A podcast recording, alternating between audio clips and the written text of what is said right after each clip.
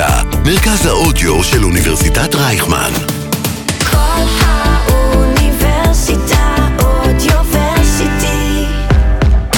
לא רק יח"צ. שיחות עם יועצי התקשורת והדוברים המובילים על האסטרטגיה שמאחורי המהלכים התקשורתיים.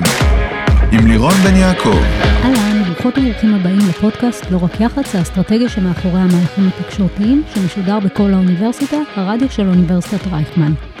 אני לירון בן יעקב, מרצה בבית הספר סמי עופר לתקשורת באוניברסיטת רייכמן, המרכז הבינתחומי, דוברת ומנהלת תקשורת. נמצא איתנו היום יואש בן יצחק, מנהל אגף דוברות ושיווק ברכבת ישראל.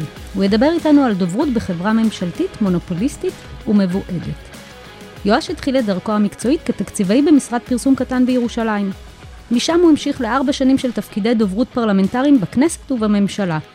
בוועדת הבריאות, העבודה והרווחה, במפלגת הגמלאים וגם במשרד הקליטה. לאחר מכן שימש כמנהל אגף התקשורת של התאחדות התעשיינים, עשה תפקיד בתאגיד המחזור תמיר והביא לנו את דדי החתול הג'ינג'י, ואז חזר להתאחדות התעשיינים לתפקיד סמנכ"ל השיווק והתקשורת. משנת 2019 משמש כמנהל אגף הדוברות והשיווק של רכבת ישראל. כששאלתי אותו מה המקצוע שלו, הוא ענה כבאי, הוא מיד הסביר לנו למה. וגילוי נאות קטן, היינו חברים לספסל הלימודים בתואר הראשון. היי יואש, היי לירון, כיף להיות פה ותודה שהזמנת אותי. למה כבאי? כי בתכלס, בסוף בסוף בסוף, עם כל מה שעושים, זה, ה- זה המיין. זה, זה לזהות שריפות, זה להסתכל על המרחב הציבורי מלמעלה מאוד מאוד מגבוה, וגם מקטן, לזהות את השריפות, אם אפשר, עוד לפני שהן קורות, ולנסות לכבות אותן, למנוע אותן, ואם הן כן קורות, אז לנהל את השריפה, להכיל אותה, ובעיקר לוודא שהיא לא מתפשטת. זה ממש לא פשוט היום, אבל זה, זה, זה מרבית העבודה, בטח בחברות עם חשיפה ציבורית מאוד מאוד גבוהה. העניין עם כבאי, שבין שריפות, הוא פשוט מחכה שתהיה שריפה. לא, אז אני מאוד מאוד שמח שיש הרבה מעבר ללהיות כבאי, אבל כשאתה עובד בחברה ממשלתית, שוב, עוד פעם, עם חשיפה מאוד גבוהה, וזה לא רק פה, זה גם הרבה לאורך ההיסטוריה שלי, אה, הרבה מהעבודה באמת הוא להיות שם ולנהל את השריפות, אבל לשמחתי יש עוד הרבה מעבר. יש את אה, אה, עולם הסושיאל ואת עולם השיווק ואת עולם ההסברה ועולם של תקשורת אה, ארגונית, נדבר על הכל, אבל יש הרבה מאוד פנים לעשייה ברכבת. לצערי, ואולי גם לשמחתי, הרבה מתוך זה זה גם המרחב הציבורי והניהול שלו. בואו ניקח רגע צעד אחורה. כולנו אוקיי. חושבות וחושבים שאנחנו מכירים את רכבת ישראל. ספר לנו משהו שאנחנו לא יודעות על הרכבת. וואו, אה, אני עוד מעט שלוש שנים ברכבת, אני כל יום לומד המון מחדש, והרבה הרבה דברים חדשים. זה גוף עצום, יש בו 4,500 עובדים כאילו פנימיים ועוד 1,500 חיצוניים. אנחנו חברת הסעת ההמונים בעצם העיקרית. יש לנו אה, כ-70 מיליון נוסעים בשנה, זה היה ב-2019 וזה הולך וגדל משנה לשנה. יש לנו 69 תחנות מנהריה בצפון ועד דימונה בדרום. אנחנו מסיעים מעל 600 רכבות ביום. אנחנו נותנים שירות למעל רבע מיליון איש ביום, שאנחנו מסיעים אותם הלוך ושוב. ומעבר להכל, זה מאוד מורכב, זה הרבה יותר מורכב ממה שאפשר לדמיין. זאת אומרת, השאלה שכל הזמן שואלים אותי, למה אין לי רכבת? תביא לי עוד רכבת, תעשה לי עוד רכבת. והם לא מבינים שרכבת זה לא אוטובוס. וזה מה שלקח לי הרבה זמן להבין. אבל רכבת זאת רשת. רשת של רכבות שתלויות אחת בשנייה. אם רכבת אחת נתקעת בתל אביב, יש סיכוי שכל הרכבות בארץ יאחרו אחר כך. כי כל רכבת תלויה ברכבת שאחריה. מה זה יש סיכוי? זה, זה ממש ככה. זאת אומרת, כשרכבת... אנחנו יודעות. נכון, כשרכבת נתקעת בתל אביב, שהיא צוואר הבקבוק, גם של הרכבת, כמו של הכביש, אז כל הרכבות בארץ, בסופו של יום, איכשהו יח- יחוו שינוי כזה או אחר. הרבה רכבות אה, ישנו את המסלול, רכבות יאחרו, והכל בגלל שאין מספיק תשתית מסילתית במדינת ישראל. זה משהו שעובדים עליו היום, ועוד שנייה אני ארחיב עליו, אבל צריך להבין שכל רכבת תלויה ברכבת, כי מרחקי העצירה בין הרכבות הן לפחות קילומטר, צריך לתת קילומטר לעצירה. צריך לנהל את התנועה של הרכבות מרחוק, זו תנועה שמנוהלת מראש. יש גם אה, עטתים ופקדים שאחראים גם על ניהול התנועה וגם על הבטיחות של התנועה, ו- ולכן אי אפשר להוסיף עוד רכבת. זאת אומרת, אנחנו היום מנצלים את הרשת בצורה מקסימלית. משים את הכי הרבה רכבות שאפשר על מה שקיים. רשת שקיימת פה עשרות שנים, לא פותחה מספיק לאורך השנים, ועכשיו הרכבת עסוקה בתנופת בנייה מטורפת, בשביל לפצות על אותן שנים שלא עשו את זה. אנחנו בונים הרבה מסילות, תגיעו לאילת? לא יודע. זאת שאלה פוליטית, זאת שאלה כלכלית, יש בה הרבה הרבה, זה, זה כמו שתשאלי אותי עכשיו על נגיע לקריית שמונה, יש סיכוי הרבה יותר גבוה שנגיע לקריית שמונה מאשר לאילת. וזה הולך לשם, נראה לי שיש יותר אנשים שרוצים להגיע לאילת מאשר לקריית שמונה. אני לא בטוח שזה, אה, א', לא כלכלי בוודאות, וב', אני לא בטוח שזה בסדרי העדיפויות של המדינה. הרבה יותר חשוב לקרב פריפריה הרבה יותר קרובה, למשל באמת קריית שמונה. ואם אנחנו נחזור שנייה אחורה ונדבר על, ה, על הבעיות של הרכבת, אז, אז באמת אנחנו עסוקים היום בפיתוח תשתית, ופיתוח תשתית זה אומר הרבה פגיעה בנוסעים, כי אתה לא יכול לפתח תשתית בלי לעבוד לפעמים על מסילה פעילה. למשל, פרויקט החשמול, אני יכול להגיד שמאז שנכנסתי, אחד הדברים שהכי הרבה אנחנו מתעסקים בו, זה באמת פגיעה בשירות בגלל אותו פרויקט חשמול, שהוא, שהוא חשוב. זה לקחת את הרכבת מטכנולוגיה א', מיושנת ומזהמת, להעביר אותה לטכנולוגיה ב', שהיא לא מזהמת, היא ירוקה, היא נקייה, והיא בעיקר אה, אה, אה, תכניס רכבות חדשות שאמורות גם לשפר את השירות ואת האמינות, אבל בו בזמן אנחנו פוגעים בשירות, והרבה מאוד צריך לדבר עם האזרחים ולהסביר להם למה ואיך, וזה מרבית העבודה היומיומית שלנו. יש לי מלא שאלות שירות לשאול אותך, אבל אני רוצה שנעבור לתקשורת. עשיתי גוגל מהיר על רכבת ישראל, והכותרות לא ממש מחמיאות. שיבושים בתנועת הרכבות. נוסעי הרכבת סובלים מקשיי גלישה. מהדוחות הכספיים שלכם ההכנסות עלו, אבל ההפסד זינק. ועוד, כמנהל התדמית של הרכבת. אפשר לשנות את התדמית למונופול ממשלתי שמאוד אוהבים לשנוא ולהתלונן עליו? אז, אז בואי נתחיל מהכי פשוט. אם את משתמשת רכבת, אז את צריכה לדעת שהרכבת מייצרת רגש. בסדר? דרך אגב, הרבה מאוד מנהלי מותגים היו שמחים שהמותג שלהם מייצר רגש. אני חושבת שכל חברה שהיא מונופול, זה מייצר רגש, כי חושבים שזה שלנו. אני יכולה להגיד לך שבחברת החשמל, לדוגמה, זה שלנו. זה אחרת. אני אגיד לך למה, לכי לספרי ילדים ולשירים, אני מקריא הרבה ספרי ילדים לפני השינה, אני שר הרבה שירים, הרכבת נמצאת בכל מקום. יש בה איזה משהו רומנטי, זאת אומרת, תפתחי טלוויזיה, תראי רכבת, אה, רכבת היא חלק מהמושגים שלנו.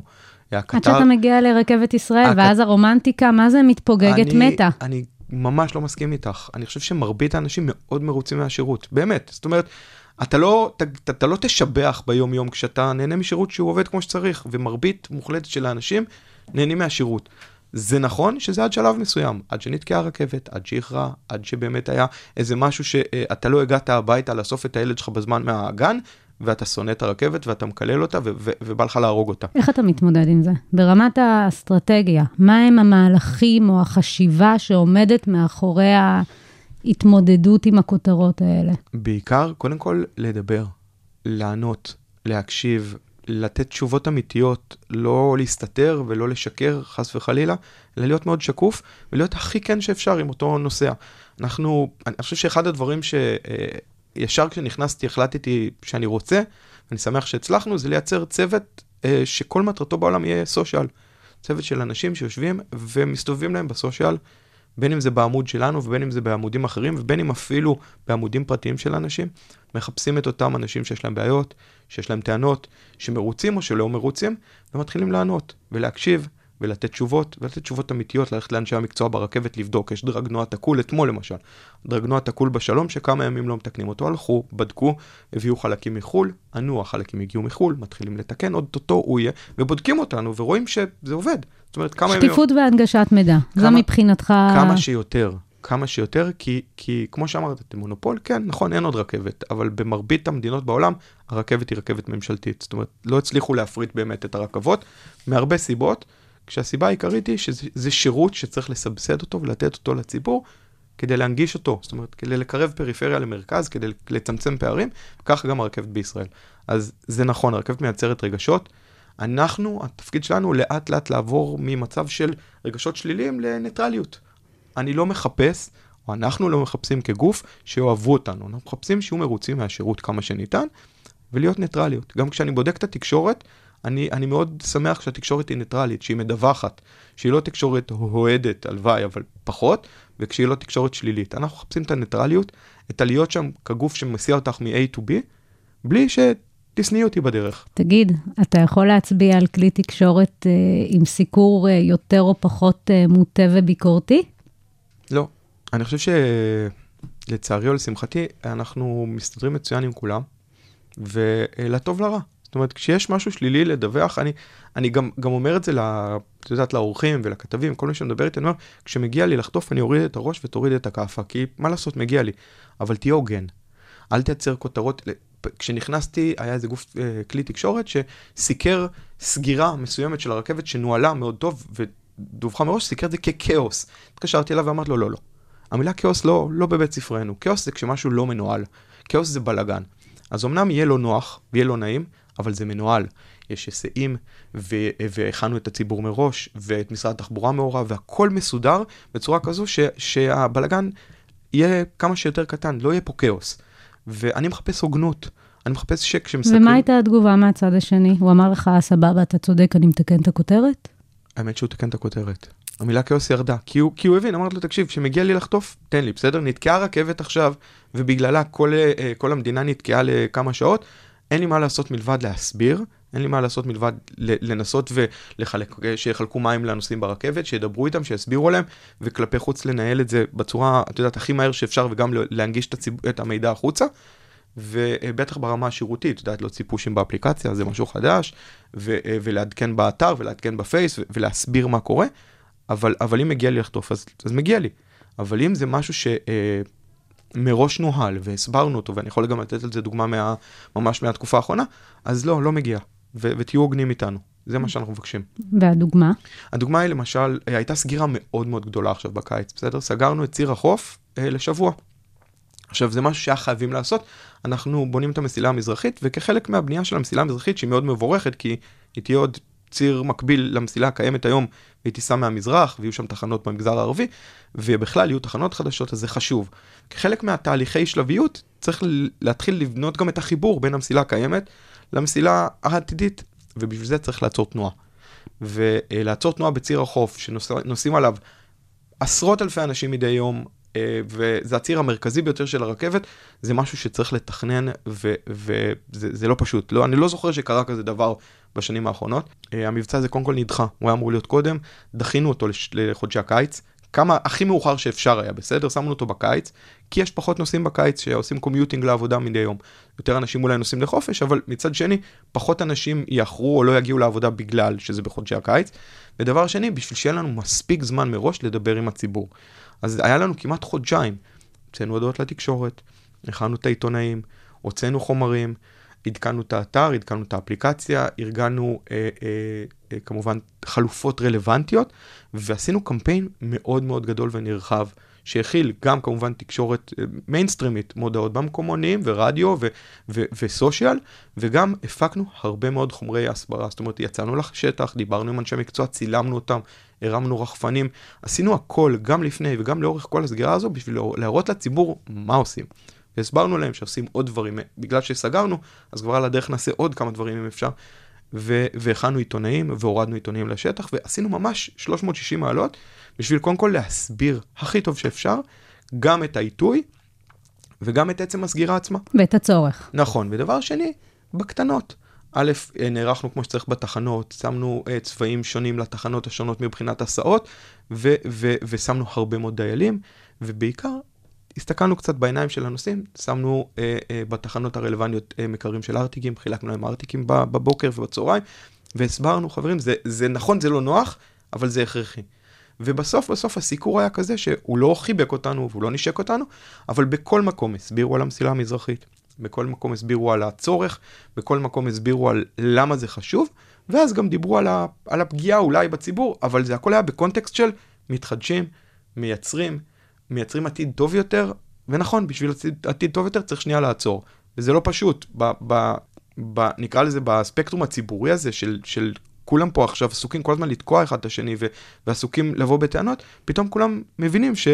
וואו, כל הכבוד שאתם עושים את זה כי אתם מסתכלים קדימה. אתם לא מסתכלים רק חמש דקות, אלא אתם מסתכלים ממש לשנים הבאות, ולפעמים כן, אז צריך לעשות פגיעה עכשיו בשביל שאחר כך יהיה טוב יותר. תגיד, כמנהל תקשורת, עד כמה אה, עד כמה אתה יכול לשנות אה, לוז של עבודות, או שינוי בעצם קיום העבודות? עד כמה, אתה, עד כמה יש לך השפעה?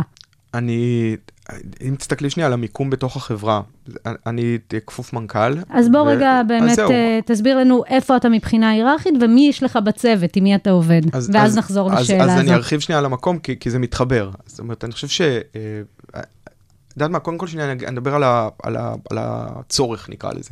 אני חושב ש... אה, אם אני מסתכל עליי, ובכלל, התפיסה שלי שמנהל של מרחב ציבורי, בכל חברה חייב להיות ממש בטופ של קבלת ההחלטות. כי הוא חלק מ... כי הוא רואה את הדברים מלמעלה, מגבוה, הוא רואה את כל הנקודות שאולי אחרים, שיש להם ראייה טיפה יותר צרה, כי הם מתעסקים ביום-יום שלהם המקצועי, לאו דווקא רואים את זה. אני חושב שאותו דבר גם פה ברכבת, אז אמרתי, אני כפוף מנכ"ל, אני אה, אה, נמצא בצוות המצומצם ביותר, זה הנהלה מצומצמת, ואפילו לפעמים פורומים הרבה יותר מצומצמים, ומשתדל, לטוב ולרע, תמיד להגיד מה שיש לי. לא תמיד אוהבים לשמוע את זה. לאורך ההיסטוריה, הרבה מאוד אנשים אולי פחות אהבו לשמוע את מה שיש לי, אבל אני חושב שאחת הגדולות שלי, שאני אומר תמיד הכל. תאהב, לא תאהב, אני אגיד, אתה אחרי זה תעשה עם זה מה שאתה רוצה, אני אשים לך את התמונה המלאה כמו שאני רואה, או כמו שמציירים אותה מסביבי, ואחרי זה, שיתקבלו איזה החלטות שיתקבלו, אנחנו נעמוד דום אחרי שיתקבלו ההחלטות. אני גם תמיד אומר, עד שתתקבל ההחלטה, אני אצעק, אני אעשה מה שצריך בשביל שקולי יישמע. אחרי שתתקבל ההחלטה, גם אם אני אוהב וגם אם אני לא אוהב, אנחנו מתיישרים, כי אלה החיים, ככה זה עובד. אז, אז ברכבת באמת אני כפוף מנכ"ל. לשמחתי, התברכתי בצוות מטורף של, אה, יש לי אנשים מדהימים סביבי, יש לי מה מנהלים. עם תחומי האחריות? אז זהו, אז, אז יש לי מנהלים מדהימים, אה, יש לי אה, אה, יחידת דוברות שמנהל אותה מתן אה, ברקוביץ', והוא מקצוען אמיתי, והוא היה, מרבית האנשים היו עוד לפניי ברכבת, הוא, הוא מדהים, הוא בעצם דובר הרכבת בעצם, דה פקטו, הוא זה שהוא גם, אני משתדל שאם צריך שמישהו יתראיין זה יהיה הוא, כי הוא עושה את זה מעולה, ואז אז כמובן דוברות. יש אה, את כל התקשורת הארגונית של הרכבת שמנהל אותה אה, עופר, בעצם הקשר עם העובדים. נכון, אז אה, אה, עופר אה, מנהל אותה אה, מדהים, אה, עופר הירש. שוב, אני לומד ממנו מלא, זה לא תחום שהיה לי יותר מדי התעסקות איתו בעבר, אבל אין ספק שמרבית, ככל שנעשית עבודה טובה יותר בעולם הקשר עם העובדים והמיתוג מעסיק, אז, אה, אה, וזה שם, עופר מנהל את ה, אה, גם את המיתוג מעסיק, אז, אז אה, יהיה לך יותר קל גם לנהל את המותג, כי אתה לומד הרבה גם מבפנים. אה, בעולמות של שיווק, אז אה, יש לי מנהלת תקשורת ארגונית שקוראים לה מריה תמרי, והיא, היא, אה, סליחה, מנהלת תקשורת שיווקית, אה, מריה תמרי, והיא עושה עבודה מדהימה, גם הסושיאל שדיברנו עליו מקודם נמצא תחתיה, כמובן כל הקמפיינים, ובכלל כל הנראות של הרכבת. זה, נעשים, נעשית עבודה מדהימה, וכל הקמפיינים וכל הדברים שקורים בחוץ עוברים גם אותה. אה, יש את סמיון שמנהלת, אה, סמיון גורדינסקי שמנהלת אה, כל ה... אני אקרא לזה הפיזיות של עולם השיווק. זה פרויקטים, זה קדם, זה קמפיינים של שילוט מדהימים שקורים בחוץ, אה, זה קמפיינים של בטיחות שהוא מנהל עולם ומלואו, הפסנתרים בתחנות, הספריות בתחנות, דברים קצת יותר רכים, דברים קצת אה, פחות רכים. יש לנו תערוכות עכשיו מדהימות שקורות בתחנות. אנחנו מחברים אומנות אה, לציבור הנוסעים, אז זה ממש כיף, אז זה גם הוא. את, את כל עולם הנכסים הדיגיטליים שלנו מנהל תיאל ויצמן, זה האפליקציה וזה אתר וזה הרבה תוכן וזה שיתופי פעולה. ויש עוד הרבה עובדים אה, שעובדים, זה ממש היה בקצה, על קצה המזלג של דברים שאנחנו נוגעים בהם ביום-יום. אה, וזה פשוט לנהל את המרחב הציבורי, פנימה והחוצה, לנהל את תדמית הרכבת. אז אה, זה, זה העולם. מה האתגר המרכזי שלך?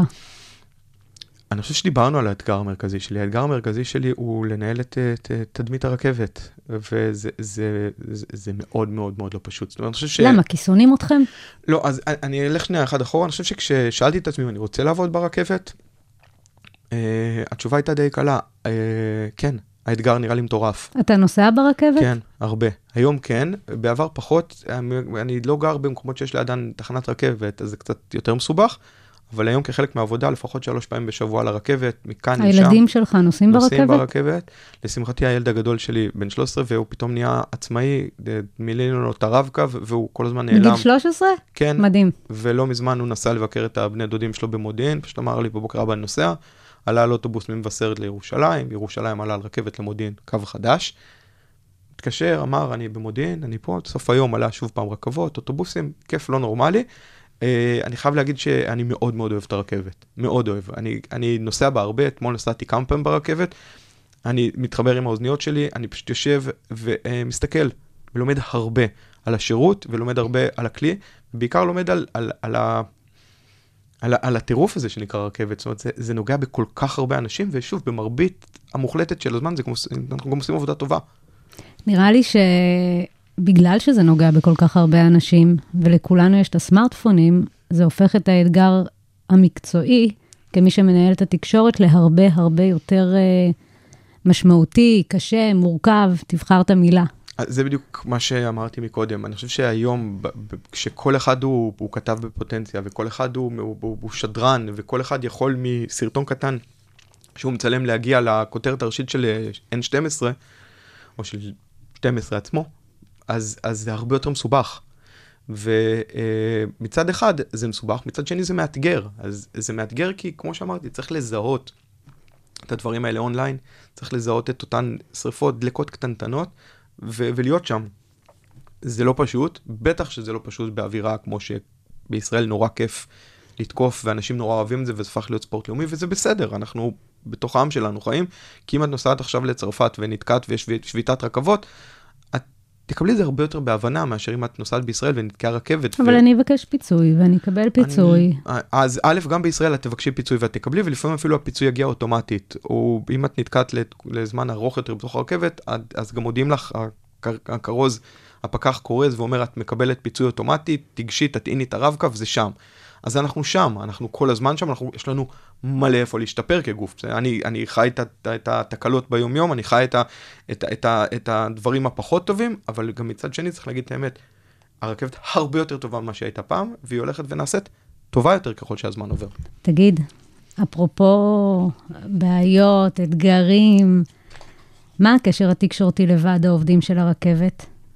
בוא, בוא אני אשאל את זה קצת אחרת. כשהוועד אומר, אני עוצר את תנועת הרכבות, איפה אתה נמצא?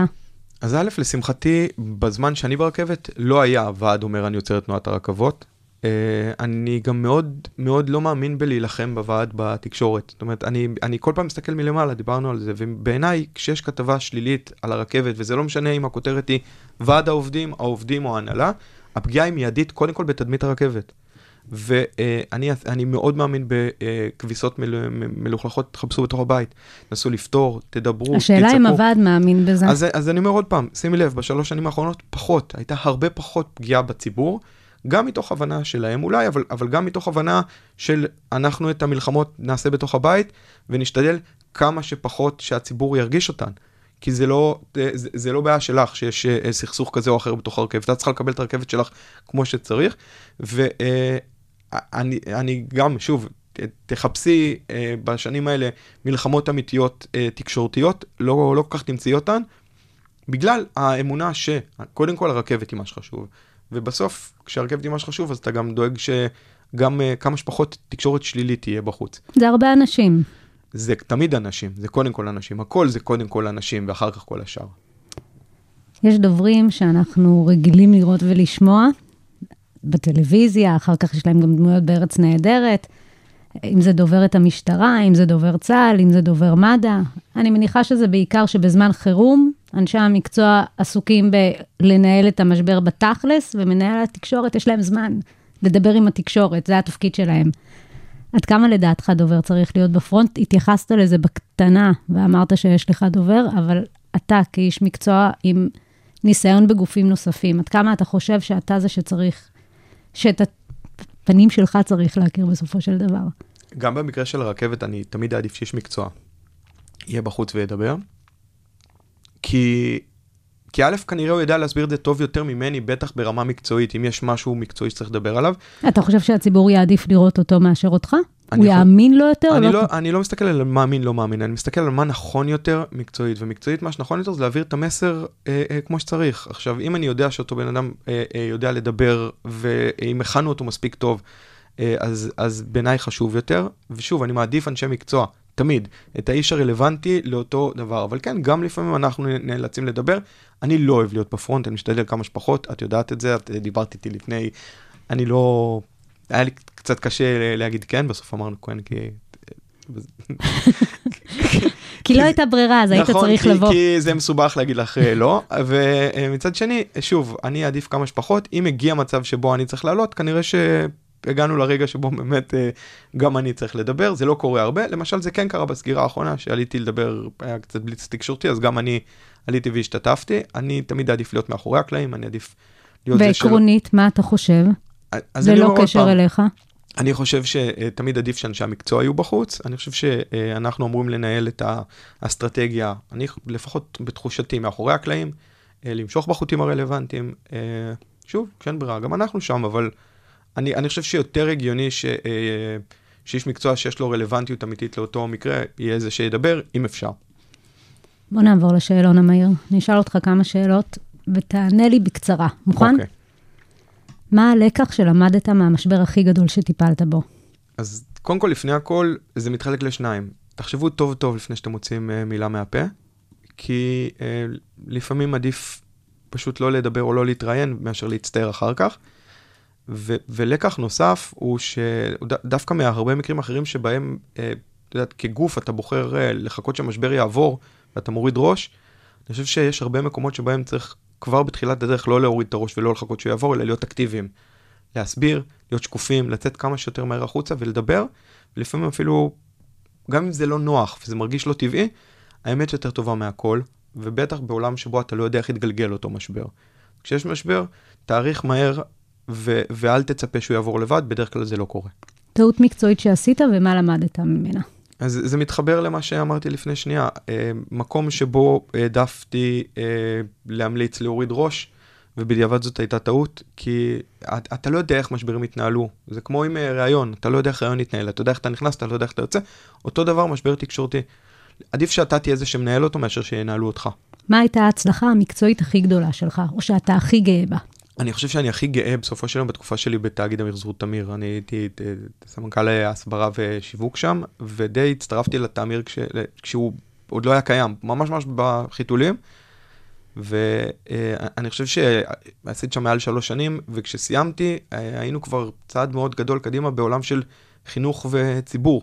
ולחנך ציבור ולגרום לו לשנות התנהגות ולגרום למאות אלפי אנשים לעצור שנייה ולהפריד אריזות ולזרוק אותם לפח הכתום, זה מדהים. אתה מרגיש שהיה לך חלק במשהו מאוד מאוד חיובי. ובסקרים שעשית באמת ראית לגמרי. שיש שינוי? לגמרי, הרבה, הרבה, מה זה ראיתי שיש שינוי? א', אני רואה את זה אצלי בתוך הבית, בסדר? אני כבר הרבה מאוד שנים לא בתמיר, ועדיין יש אה, שקיות אה, כתומות במטבח, וממחזרים ומורידים ל- לפח הכתום. שנים ארוכות הייתי נוסע עם אריזות באוטו בשביל לחפש פח כתום, היום כבר לא צריך. ומעבר לזה, אני רואה את זה מסביבי. אני רואה פחים מלאים, אני רואה אנשים עושים את זה, ואני גאה שהיה לי איזשהו חלק קטן בדדי החתול הג'ינג'י. לגמרי. מי האדם שלמדת ממנו מקצועית הכי הרבה? אני חושב שזה גם האדם שהייתי הכי הרבה אה, בסביבתו בחיי המקצועיים, וזה שרגא ברוש, שהיה נשיא התאחדות התעשיינים. יש לי קרוב לעשור, פלוס מינוס, און אוף אה, לידו. א', קודם כל בן אדם מדהים, אני מאוד מאוד אוהב אותו, אני חושב שהוא מענץ'. אה, אה, אז קודם כל זה, קודם כל הכי חשוב להיות בן אדם, והוא היה בן אדם מדהים, הוא עדיין בן אדם מדהים, אני בקשר איתו כל הזמן. דבר שני, אה, למדתי ממנו מלא. א', על ניהול, והכי חשוב, למדתי ממנו על אנשים הרבה. זה האלף-בית של כולנו, ואני חושב שזה הדבר הראשון, קודם כל תהיה בן אדם, אז הרבה הרבה על אנשים וגם על פוליטיקה. מה הטיפ שלך למי שרוצה להיכנס לתחום? אני אגיד את זה בחצי חיוך.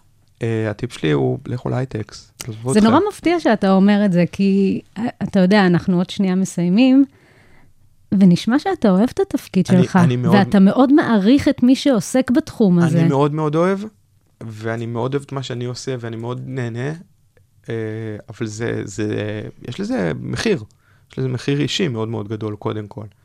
תשאלי את אשתי, שהייתה שמחה להעלים לי את הטלפון, לנפץ אותו, לזרוק אותו לאנשהו, ואני מבין אותה. אין, אין רגע שאתה באמת יכול להתנתק ולהיות חלק ממשהו אחר. אתה כל הזמן, הראש שלך עסוק במשהו, אתה כל הזמן סביב זה. אתה כל הודעה שקופצת, כל, כל תזוזה ימינה או שמאלה, אתה שם. זה כנראה אופי, קודם כל, לפני הכל אצלי, יש לי גם הפרעת קשב מאוד מאוד קשה, אז, אז בכלל לגרום לי להיות בתוך משהו ולא להיות ב-20 אלף מקומות אחרים זה נורא מסובך. ודבר שני, המחיר הפרטי והאישי הוא לא פשוט. כי, וזה לא משנה כמה אתה במרכאות עולה בפירמידה, אתה עדיין, בטח אם אתה freak control, אז אתה חייב להיות כל הזמן על זה. יותר מזה שאתה על זה, בטח בגוף שהוא גוף תפעולי כמו רכבת ישראל, אני, יש לי, אני, אני מחובר להרבה מאוד קבוצות תפעוליות, ויותר מזה, אני מקבל גם אס.אם.אסים תפעוליים כשקורה משהו. זה אומר, אמצע הלילה, זה אומר גם אם צריך סופי שבוע, זה להיות זמין 24-7 ליטרלי, זה אומר גם לתפעל עבודה, ואם צריך להעיר את כל הצוות באמצע הלילה, כי אין רכבות בבוקר וצריך עכשיו פושים והודעות ו- ולעדכן אתר ולהיות בשיחות ועידה, אז כן, גם זה שם. אז, אז זה לא פשוט, זה לא קל, זה מצריך הרבה מאוד, אה, נקרא לזה מחויבות, ואני חולה על זה, לא בטוח שאתם תהיו. וזה מחזיר אותנו למקצוע הכבאי. עד כאן לא רק יח"צ האסטרטגיה שמאחורי המהלכים התקשורתיים, המון תודה ליואש בן יצחק, מנהל אגף דוברות ושיווק ברכבת ישראל. תודה רבה. תודה. לא רק יח"צ. מוזמנות ומוזמנים להירשם כמנויים של הפודקאסט לא רק יח"צ. אפשר למצוא אותנו באפליקציות הפודקאסטים ספוטיפיי. אפל וגוגל, ובאתר כל האוניברסיטה. של אוניברסיטת רייכמן.